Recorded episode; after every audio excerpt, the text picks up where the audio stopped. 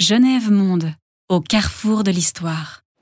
Mesdames et messieurs, je voudrais d'abord vous dire deux mots sur la manière dont cette conférence va se dérouler. Monsieur Oppenheimer va d'abord faire sa conférence en anglais. Il a décidé de le faire ainsi, pensant probablement obtenir de cette manière malgré la difficulté de la langue, une expression plus directe. Je suppose que c'est la raison qui l'a poussé à choisir ce moyen d'expression, bien qu'il puisse parfaitement s'exprimer en français. À la suite de sa conférence, on fera une toute petite pause pour que ceux d'entre vous qui comprennent parfaitement l'anglais aient la liberté éventuellement de s'en aller. Puis, une traduction de la conférence sera présentée par M. Roger Force de Battaglia de l'Agence internationale de l'énergie atomique à Vienne. Maintenant, j'ai encore deux annonces à vous faire, non, une annonce à vous faire de la part du secrétariat. C'est que les conférences Cartier-Excher et la conférence du docteur Henri Hay auront lieu, contrairement à ce qui a été annoncé, à la Réformation ici même, demain et après-demain. On n'entend pas? Oh ben, Il y a longtemps qu'il aurait fallu le dire.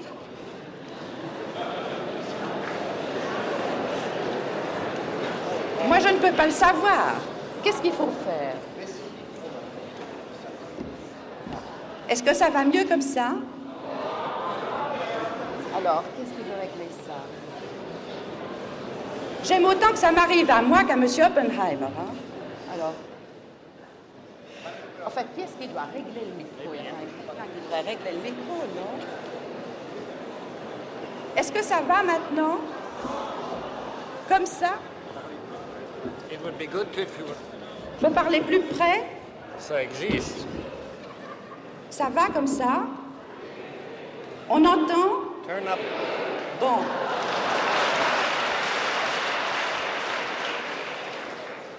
Alors, je répète, je répète ce que j'ai dit tout à l'heure, brièvement. Monsieur Oppenheimer fera sa conférence en anglais.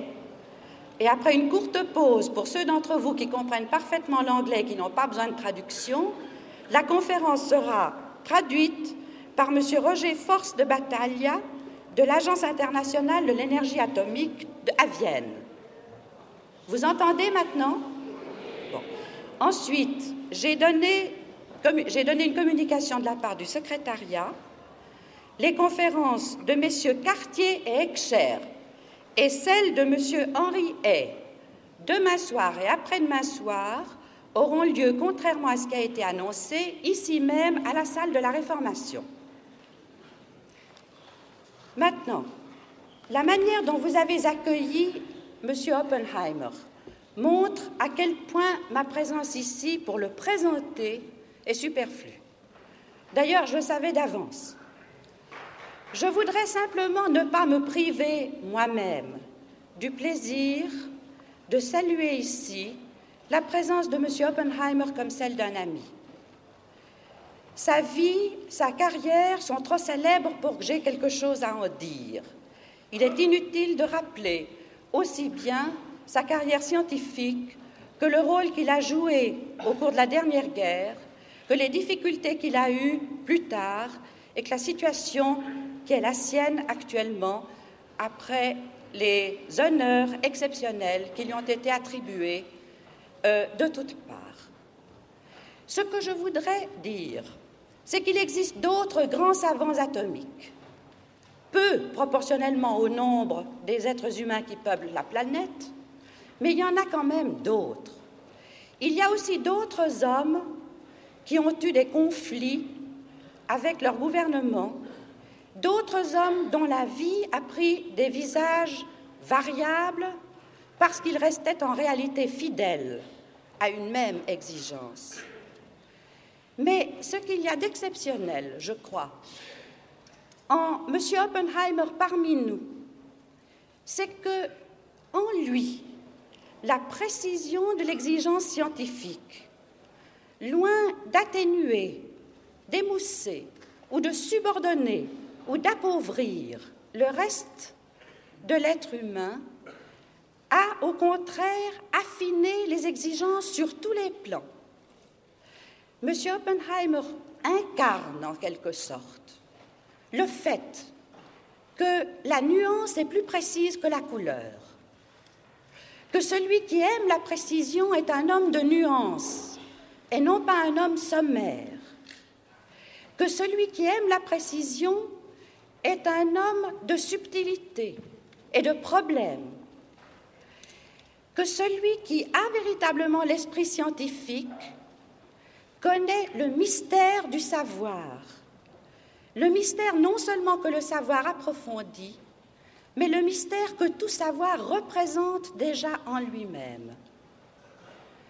Cette extraordinaire combinaison, cette extraordinaire fécondation de tous les côtés de l'être humain, les uns par les autres, aucun n'écrasant les autres, mais tous s'enrichissant et exigeant davantage l'un de l'autre, nous le trouvons incarné chez M.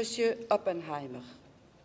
La qualité de sa passion scientifique est limitative, d'une part, elle montre les limites de ce qu'on sait, elle marque un souci de limitation dans chaque expression de pensée.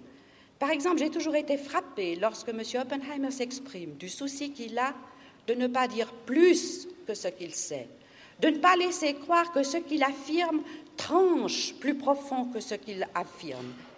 Il y a un souci de mesure et d'autolimitation constant.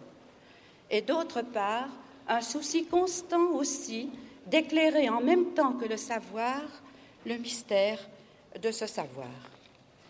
Je crois que je pourrais me taire et lui laisser la parole.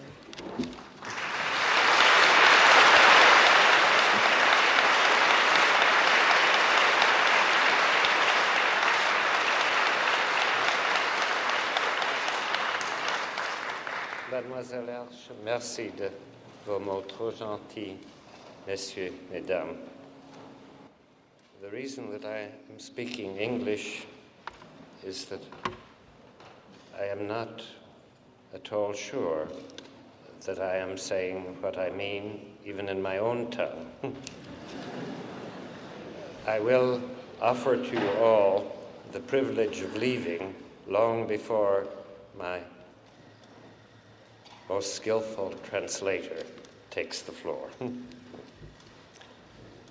As uh, my title indicates, somewhat misleadingly, I am going to talk about one aspect of our life which may change a good deal in the times ahead, which has to do with how we will live tomorrow, comment vivre demain.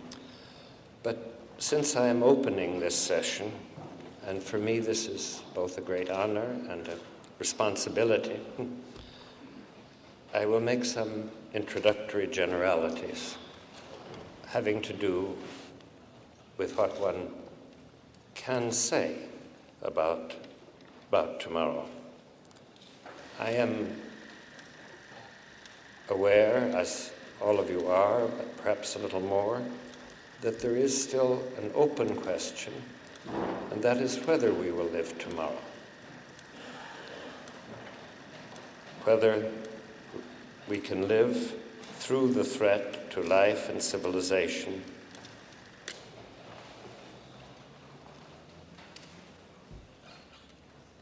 I think that when one comes to talking about tomorrow, uh, there is a, a sense that the book of the past is closed and one has a fresh page to write on. And there's a sense of delight and hope that one is free of all that has happened and able to make it better.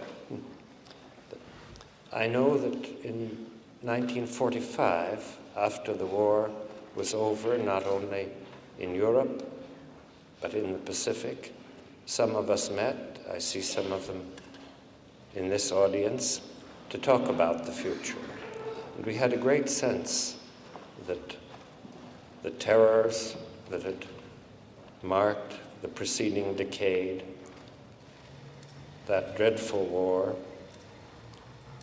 Hitler, blood and death were past, and we were looking out at a future which was ours to, to hope.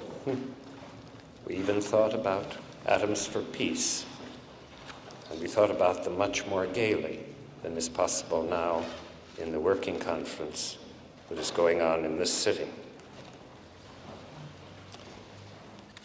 But I think one has these moods as after a severe illness, a long convalescence, after being in battle and recovering from wounds, of looking to the future untrammeled by the past. Baudelaire said it of death. We think of it for tomorrow, qui refait les lits aux gens pauvres et nus. But it isn't really so. Our morality and politics, our law, our art, even our revolutionary science are rooted in the past and the present. They don't determine, but they condition what can happen. Indeed, the pages are not blank that we have to write on and that we have to read. to me, it is not clear, not the least bit, whether we shall live tomorrow. I think it only reasonable to welcome the fact that we have lived for 20 years without war, without great war, to welcome the increasingly wide and the deep recognition of the danger that lies in that. This recognition that has been made formally manifest in some arrangements between the Soviet Union, the United States, and other powers, the test ban, a few other things. And even in the very existence of the Disarmament Commission, which continues to meet here in this city of Geneva. I welcome very much the substantive changes in military policy of the great powers which reject any simplistic view, such as the rather, rather dangerous one of massive retaliation. But the dangers continue, very varied and very acute, and both they and the measures to reduce them have a lot to do with how we will live in the future. There are many other things that we cannot erase from the pages when we look toward the future. It is the time when we are aware, I think more acutely than for a long time, perhaps ever, of social injustice in all its forms, aware of the fact that freedom, even by the modest definition which we accept, is by no means universal in the world aware of the fact that there are acute injustices within countries, and I think of my own, where the signs of this, disturbing, are nevertheless also necessary and encouraging, and the new sense of injustice. Uh, welcome, but full of danger, as between nations. I think of the fact that it is just a quarter of a century ago tonight that the planes and tanks moved eastward from Germany to Poland, ushering in a disaster which is a disgrace to our civilization and our heritage, and that we haven't got over it. I think of the fact that in trying to help, or in watching other people try to help themselves, the cultures with which they have lived, fragile, unstable cultures, are being destroyed, and that the great, strong Western culture of which we are the representatives often has very shallow roots to replace what they have lost. Other people would make different lists. I think of the fact that we have not come at all to grips with the humanization of work in a technical and automated society. We don't know yet what this will mean for us. I think of the fact that all about us there are, there may always be, signs of savagery and hatred hardly compatible with what we profess and what we hope. I think of Proust's phrase, we are not far from it, that indifference to the suffering of others, which is the one true permanent form of evil. You would all draw up the things we have to live with and to redress in different terms. But there is a complementary danger in foreseeing the future, trying to foretell it. Uh, we are always convinced that yesterday's surprises will determine what happens tomorrow. Uh, we're always convinced that if we only make it go more so, as it has gone in the last year or decade, we will see the future. But for good or ill, uh, tomorrow is novelty. It's the novelty of chance, things that come together in a way one can't predict. Even more, it's the novelty of human imagination, love and design, dedication and purpose. What makes tomorrow is that we cannot, cannot be foretold today, that it's not implied by today.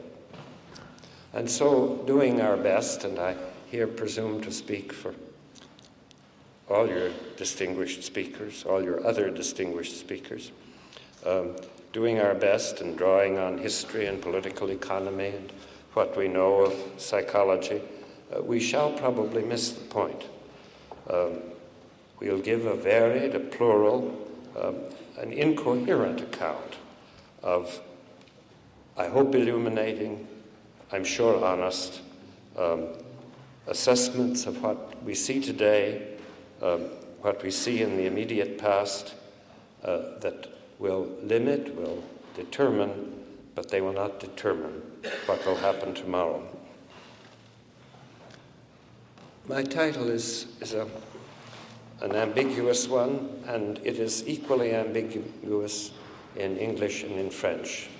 Um, the word common, le mot commun, means what we share, what is for all men or for many men. It also means vulgar, vulgaire. This is a comment on the time. One ought to have a word which means for humanitas and does not mean vulgar. But I don't have it in English and I could not find it in French. Uh, this is something that I think other speakers will talk about the size, the Philistinism, um, the vulgarity uh, of our society, the difficulty of maintaining things intact and clean and beautiful. It's not my subject, and I must confess I don't worry about it too much. I think if a few people maintain things, it will help everybody else. but I have in mind the word common, commun, uh, to refer to what is general, accessible, common knowledge, neither secret nor restricted to an elite, knowledge that is not private, uh, private to a man, to a family, or a profession, to any of the many communities which span this earth technical, artistic, mostly scientific, I think, really. Some privacy to a, a village in the cultural landscape of our, of our day. Two great men of Geneva had a great deal to do with shifting in the European tradition and in history the line which separates what is regarded as private and what is regarded as the business of all men. Uh, one was Calvin, who played so very large a part in the attempt to eliminate any human community in the great questions of a man's salvation. and the other was Rousseau. I'm oversimplifying in a horrible way. The other was Rousseau, who made the individual man historically and also essentially prior to society, not co equal and in a way complementary to it. I see further shifts in these lines, but we should be aware that cultures differ in no way more radically than where they decide that something is the public business, the village of the business of the village or the community, and where it is the individuals.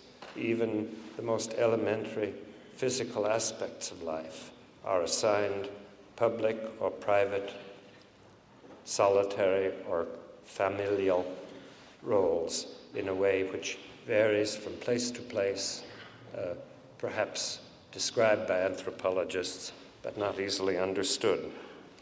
It is so extreme that students of traditional Japan have found in the absence, almost total absence, of private life, in the total public character of human existence in Japan, the origin of the custom of suicide for reasons of honor.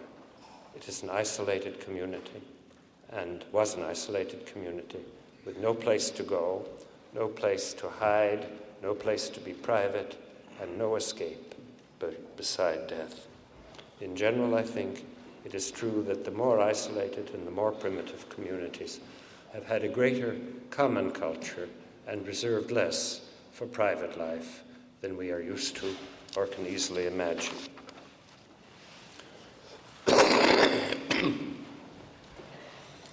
I want to talk about two developments, both technical, which open the question of what should be private, what should be public, what can be private, what can be public, what should be secret. They both, I think, come from, from physical science. The first could easily have come from biological, as I will say, and might still. Uh, the second starts with physical techniques and uh, physical technology, uh, but it's beginning to involve some biological and some very primitive psychological techniques as well. The two are quite unrelated in origin and incommensurable, but just for this reason, together they span some of the prospects of a private and open, accessible knowledge. Before I turn to that, one caveat.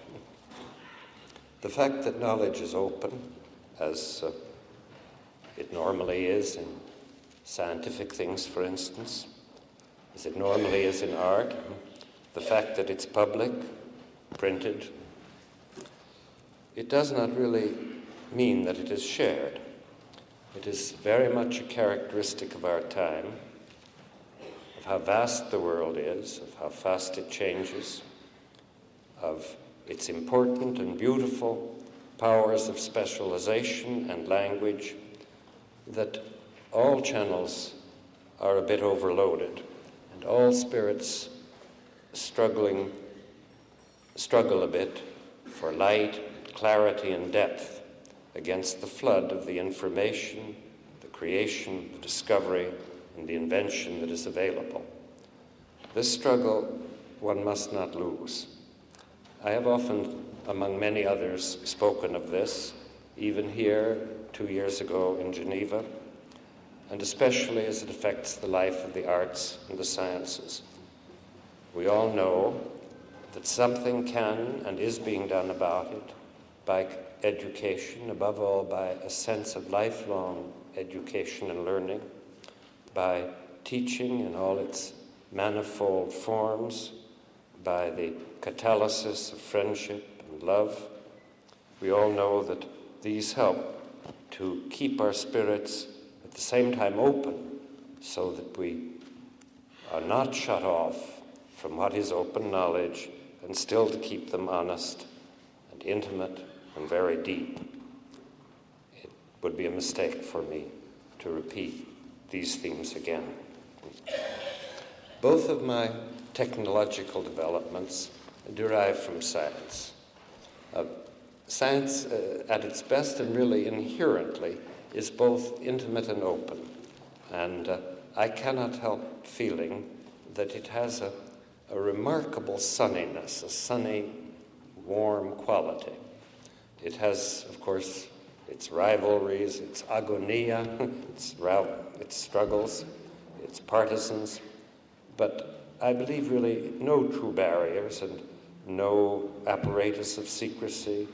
There's nothing in it, nothing even marginally relevant to it involving hate or anything dark or evil. It has no, no, no way to suppress and no way to exploit. Uh, of course, it has its sorrows, but so does all life. And the best example I know is what Wolfgang Pauli said when he was very young. He was a very early genius, and he was studying in Copenhagen. And Niels Bohr's wife said, Why, why are you so terribly unhappy? And uh, he looked at her angrily and said, uh, Why shouldn't I be unhappy? I can't understand the anomalous Zeeman effect. In this sense, science is not always happy, but compared to all other life, I think it is. Well, in this field, uh, I think one can always prophesy in the sense that we will know more, and usually that one can identify the growing tips of knowledge, uh, and one will find as many new questions as answers, and one will be amazed, and when things are really good, shocked and filled with wonder and rather shaken. But I think in the course of these lectures, Weisskopf will do this much better than I could and very well. But once it comes to, to taking the practical powers that, that come from science and the techniques, uh, there are quite other notes. Uh, here, prophecy is relevant, and here I think we ought to spend our time seeing what we can make of the future. Uh, prophecy, with all the wisdom of experience all that the historian the economist, the political scientist can teach. It is something. And here also there is a very new thing, which is a sense of responsibility for the future, for choice. Prophecy and responsibility are related, but in a way complementary modes because the one says this must happen, it can't help it, and the other says this should happen, and I will work for it. The two themes I want to pick up one is the ideal of an open world. It haunts, but it certainly neither informs nor inspires the Geneva discussions of disarmament. The other, of what has happened, of what is happening, what can and probably will happen to privacy. The first theme goes back probably very far, but in my own knowledge, about 20 years. It goes back to the time when the first atomic bombs were being developed and the general sense of what great instruments of destruction uh, was very much at heart. This might not have happened. I think, of course, the laws of nature cannot be different, but by what one knew, it could have been that such bombs couldn't be made and that even thermonuclear things would be uh, not practical. And in that case, I, I think it likely that developments in biological and biochemical warfare might have presented a similar threat uh, to the survival of men and the survival of their societies. Uh, at that time, in mid war, I think there were two reasons the emphasis shifted why one went into this. The first was Hitler and his allies and all it stood for. I think it was a good reason. The second was also, I think, a good reason, and that is that this development would change the world, and one hoped that it would be changed for the better. In our country, as it was clear that Hitler was going to be defeated, there were, I think, two views of the future, probably shaded and mingled. One was that these instruments, if they worked, would help keep the peace. The other was that they would lead, or they should lead, to an international scientific and technical collaboration which would serve to control their dangers and which would help to transcend national powers to prepare and make war and national powers to cut off people as Hitler had done and as Stalin had done. I won't try to call the roll of the many who thought such thoughts and hoped such hopes, but uh, one man, I think, saw somewhat more vividly how deep the changes would have to be and struggled to bring them about. Hmm. Uh, that was Niels Bohr. You will remember him as the man who learned of the atomic nucleus just after Rutherford discovered it, and from this evolved the atomic model, which was finally understood 15 years later, uh, which made atomic theory and explained most of what had been known about matter before the turn of the century, and a good deal that was found out since.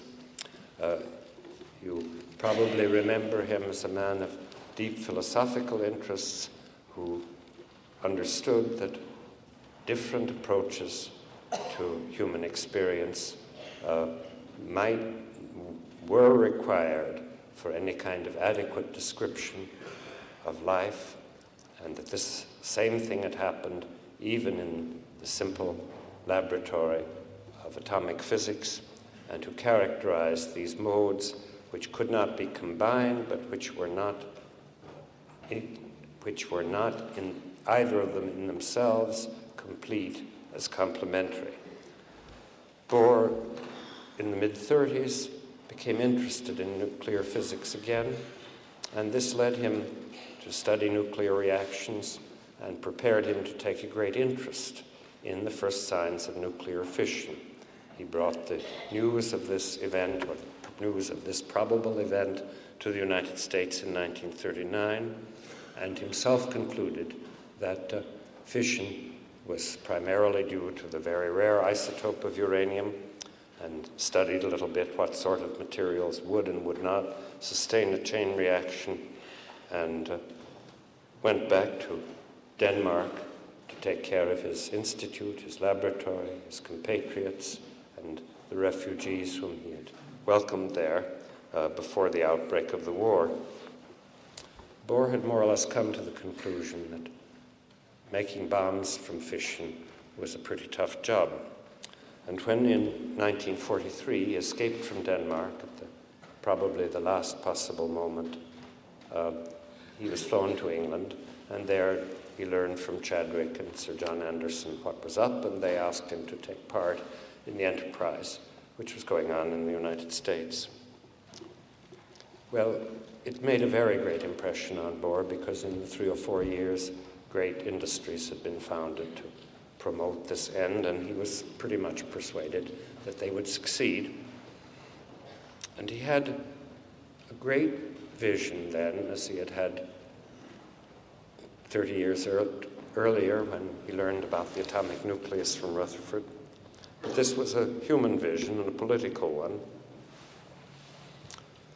He understood that these weapons, if they could be made, could be made bigger, and if they could be made bigger, could be made plentifully, and that their secret accumulation or their accumulation in closed societies and in societies that had no converse with one another would pose a threat to the security of the world and all its peoples, which would be intolerable.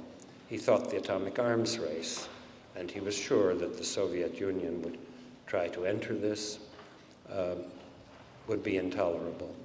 He did not think that we could live through it as we have for two decades.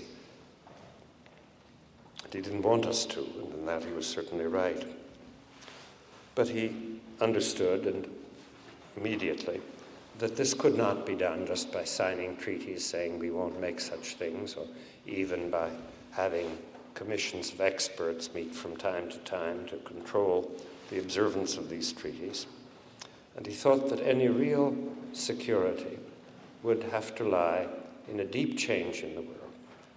A change which, first of all, implied that nations would not try to destroy each other or to conquer one another, and which, second of all, implied that all nations would be open to each other insofar as what was going on in them was of concern for the security and the welfare of men at large.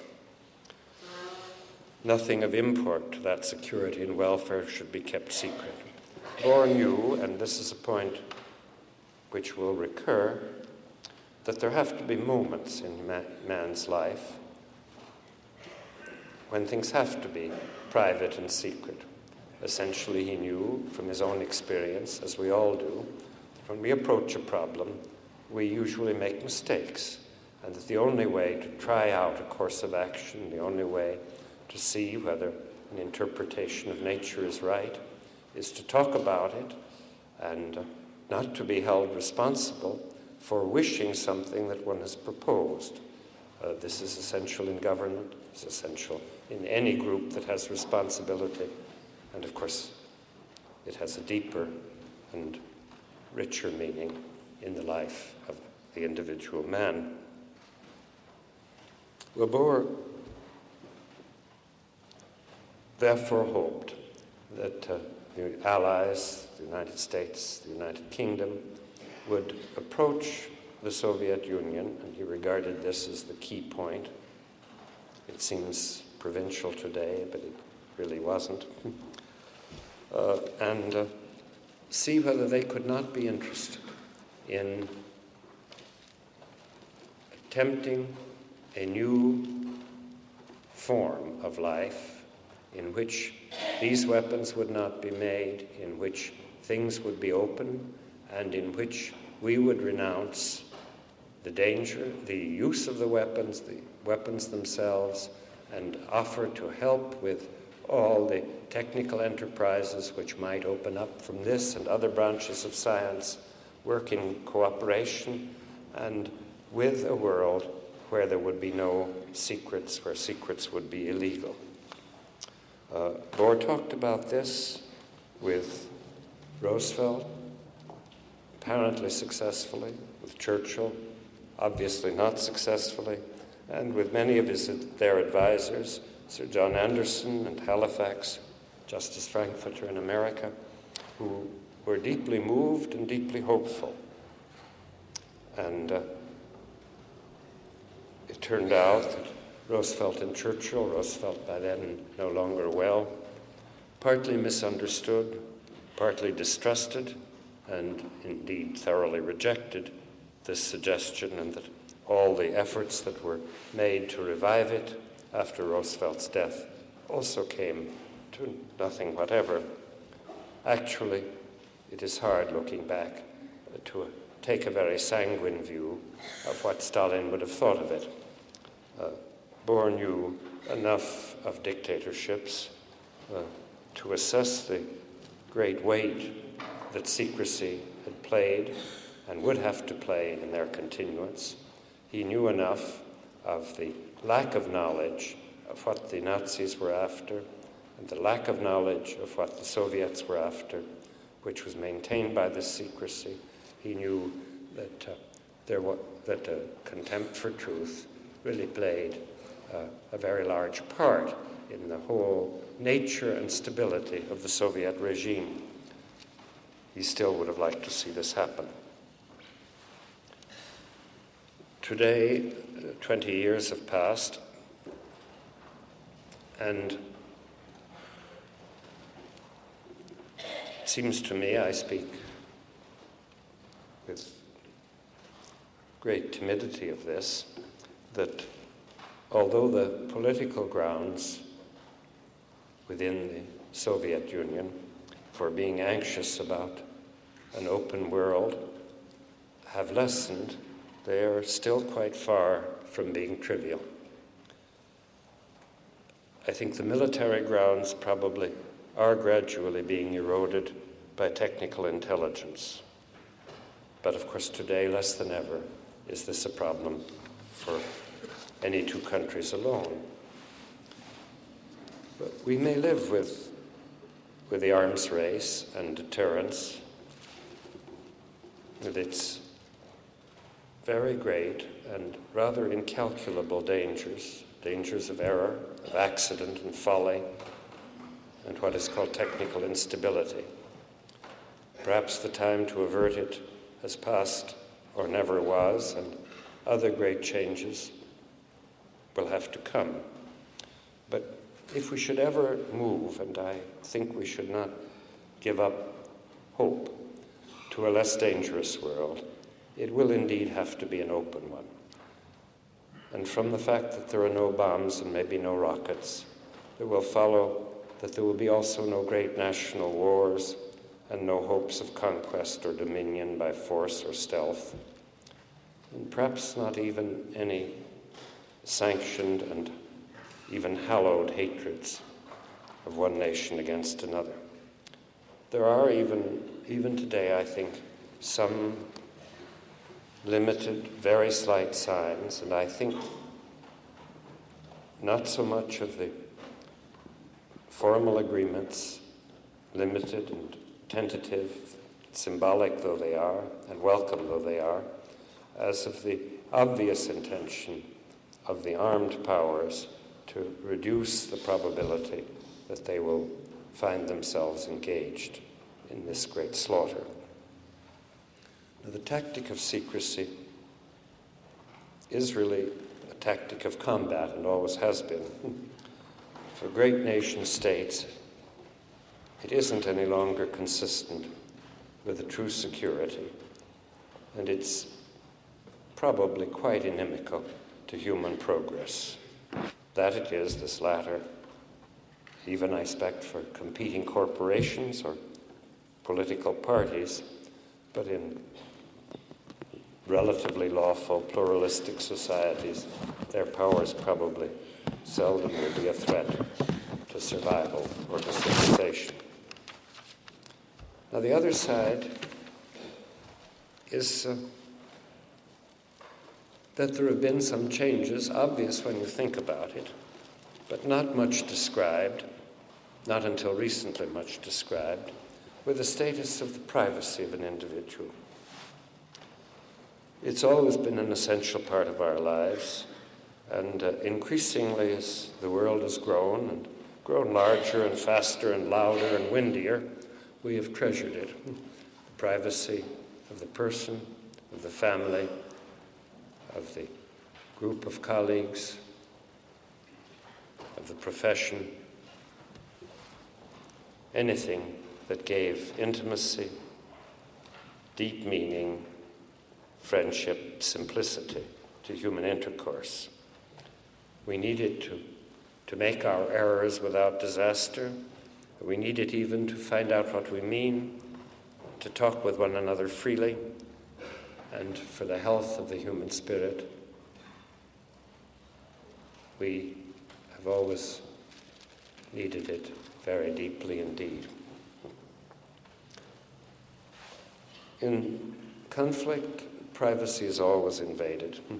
And there have been traditionally in Europe and in all our societies the police dossier and the private detective, though he may be more modern, I don't know, and the informer and the uh, practices of seizure, seizure and search, and sometimes of torture, uh, for power, for knowledge, to make battle, to make battle for money, for power, for love here too there's been a, a really enormous technical change. Uh, it's been studied a good deal recently. I know of a study made by the Committee on Science and Law for the New York Bar Association, but in England, surely, this country, in the United States, there must be a dozen such, and there are much some popular writing about it. Uh, what one finds is at the same time uh,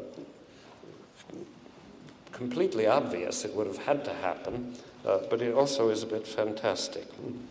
Uh, the most benign techniques uh, can be used to invade privacy. Uh, let me give one example. Uh, in order to find out what is happening in a man, very, very small capsules, which will, for instance, measure acidity, pressure, what have you, and transmit by radio what they found, have been developed.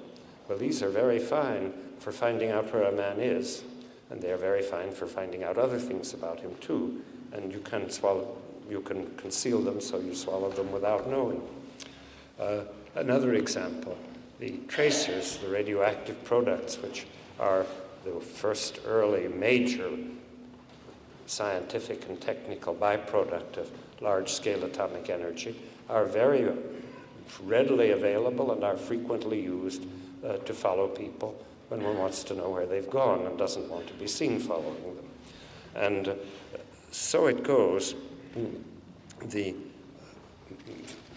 circuitry that has been proved desirable for, for rocketry, microminiaturization miniaturization of circuits, the information retrieval things which are necessary for computing, information, uh, automation, and uh, countless military applications have led uh, to the possibilities of surveillance which don't reveal themselves to the victim and uh, which make it possible to follow, to see, to hear, and often to interpret what is going on. Uh, these, of course, are primarily things that one would expect to find in intelligence and counterintelligence agencies, but that's not true. They are for sale and cheaply and abundantly and uh, more and more effectively. I don't mean to pretend that there are not countermeasures or that all of them work all the time, but generally speaking, privacy is not something which you can have unless you have rather a good technical machine to protect you, or unless you are just not interesting and nobody wants to find out about you. Uh, there are also medical complications. There are drugs which make you say what you wouldn't say if you hadn't taken them, and there are uh, effective uses of subliminal perception uh, which make you behave in ways which you would not if you were aware of what was being done to you. This is a very rapidly growing affair, and so far in our country, completely uncontrolled. There are, of course, and it's very important, legal restrictions on what you can do with evidence like this in a court of law. You can't introduce evidence obtained in many of these ways as valid evidence in legal proceedings. And there are constitutional guarantees in most countries of the Western world against unwarranted search or seizure or detention. But the guarantees are, of course, far from universal, and they don't apply to the private feuds and struggles of a pluralistic society. I don't know how widespread and how subject to control uh, these possibilities of invasion of privacy will turn out to be. Perhaps rather little. And of course, no one may be sure that he is without privacy. But if a man is interesting, if he has an enemy or is a trouble, I think he won't be very sure unless he's pretty well technically alert himself that his actions and words, his appearance, and what one may conclude from all of this will be unknown to others. This inspires in most people a certain revulsion. Well, a decade ago, I had these, the Atomic Energy Commission in my country uh, did investigate and have hold hearings on my trustworthiness. And when the proceedings were published, many said that my life had become an, an open book. It, that was not really so most of what meant most to me uh, never showed up in those hearings. Perhaps uh, much wasn't known, certainly much wasn't relevant. But I did have occasion then to think of what it might have been to be an open book. I have come to the conclusion that if in fact privacy is an accidental blessing and can be taken from you if it's worth anyone's trouble for a few dollars and a few hours, it may not really be such a bad way to live. We most of all really should try to be experts in the worst about ourselves. we shouldn't be astonished to find some evil there that we find so very readily abroad and in all others. Nor, I think, should we, as Rousseau tried to, comfort ourselves that it is the responsibility and fault of others that we are just naturally good. Nor should we let Calvin persuade us that we are out without any power, however small and limited, and despite our obvious duty to deal with what we find of evil in ourselves. In this knowledge of ourselves, our profession, our country, often beloved country, in our civilization itself, there is really scope for what we most need self knowledge, courage, humor, and some charity. And these are the great gifts that our tradition makes to us to prepare us for how to live tomorrow. Genève Monde, at the crossroads of history.